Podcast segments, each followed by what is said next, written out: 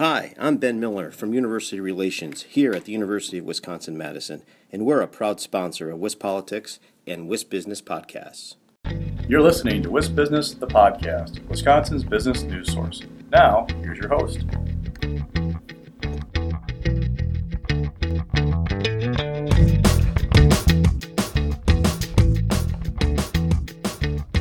Hi, everybody. I'm Stephanie Hoff here with WIS Business, the podcast. We're talking with Wes Schroll today. Wes is the founder and CEO of Fetch Rewards. If you don't know what it is, it lets you scan shopping receipts and get points back based on what you bought. So, Wes, thanks for being here with me today. It's great to be back on the show.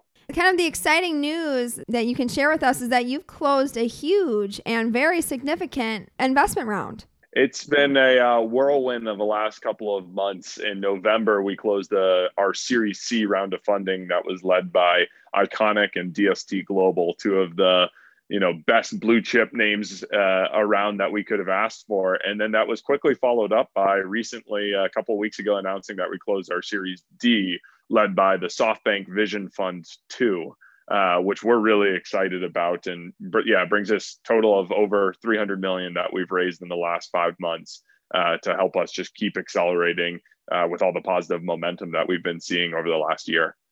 And then that latest funding that happened about a month ago, that 210 million, that kind of gave you a new title as unicorn. So I was wondering if you could um, explain to us what being a unicorn uh, means. So for us, I think it's you know it really is just more of a title. It, it's a it's a nice to have that gives us some recognition for all the hard work that the team's put in over the last eight years building this company.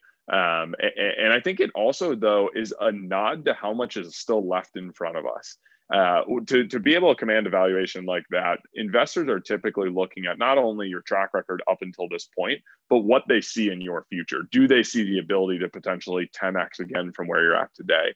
And I think the resounding answer that we see and that they see is yes. Uh, both in terms of in the US with international expansion on our horizon as well. There, there's so many different things that we still have yet to do. Um, so for us, it, it was a great moment to step back and and give each other some high fives of hey this is amazing how far we've come. But at the same time the very next day we're like okay bar has just been raised. It's now time to us uh, time for us to make sure that we continue to prove uh, everyone right who just made that investment that this is just the beginning for where we can take this business. So uh, it, it is also though very exciting to be one of the first uh, out of Madison, Wisconsin, and that's that's definitely something that we're really proud to be able to represent the Midwest uh, with that title. Where are you going to spend that money? I'd really put it into three major buckets. The first one is continuing to expand into the total addressable market that we see just in terms of households that could be using this. We think there are tens of millions of other households out there that have yet to just hear about Fetch and get the chance to save money for doing nothing really. So I, would say first and foremost is to just invest into getting our brand in front of more people, letting letting people know that there, this app is out there and getting them on board to use it. The second major vertical that we are deploying the capital against is expanding the uh, the number of verticals that we're in today. So we started off initially with just CPG products, so consumer packaged goods, think things like Pepsi, uh, Unilever brands, Molson Coors, all these different partners that we have that will reward you today for using the app. Now it's also about expanding into additional verticals like restaurants, uh, apparel, electronics one of the amazing things about all those fetchers out there is they take pictures of all the receipts that they get. And what they're essentially doing is when they scan a receipt that we don't ter- currently have a partner with, they're essentially, in our eyes, voting that they want us to go and get that partner on board and get them rewarding them for their loyalty to whatever that store or brand is. So we'll continue to invest in opening up new verticals like that so we can deliver more value to each of the individual customers using the app today. And then the third main pillar of growth comes with international expansion. We know there are plenty of other people out there that that would love to use something like this. So uh, we, we are currently making sure the systems are ready to go and have a couple of markets already identified that we'll be expanding into in 2022. Um, and that comes in the form, obviously, of also hiring to, to support all three of those pillars.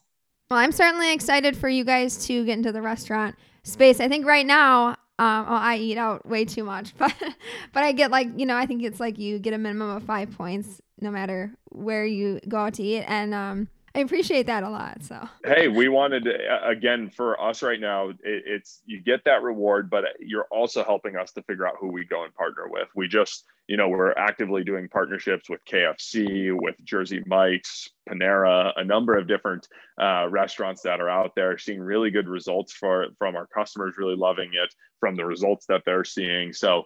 I, I think give us another couple of months and you'll really see that start to continue to ramp up and uh, we'll turn those five points into hundreds and thousands of points uh, as we bring on more and more partners here. Yeah, and and you are Madison based. This idea started when you were an undergrad at UW Madison. Are you going to stay here in Madison as as you grow? The the pandemic certainly got us to think differently uh, uh about offices in general. I think we will be a remote first type of uh, workplace for the future to come. We have employees across 35 different states right now um, and, and, that we, we don't intend to force people to come to any one region just to have an office that being said i think we will have certain hubs uh, where we'll have more density of people and certainly offices available and open for, for those. And Madison will continue to be one of those major hubs. Um, we have over 100 and I think about 150 people around Madison uh, in the surrounding communities. And I think that will continue to grow. Um, so we certainly will have a, a, big presence in Madison, but we will also have a, a presence throughout the rest of the U.S. You've been listening to WIS Business, the podcast. Now stay tuned for a word from our sponsor. Hi, I'm Ben Miller from University Relations here at the University of Wisconsin Madison, and we're a proud sponsor of WIS Politics and Wisp Business podcast. Did you know that almost 80% of UW Madison's in state students return to live and work in Wisconsin in the years after graduation? And almost half of all UW Madison alumni are current Wisconsin residents. That's just one way we're driving our economy forward. UW Madison is working for Wisconsin.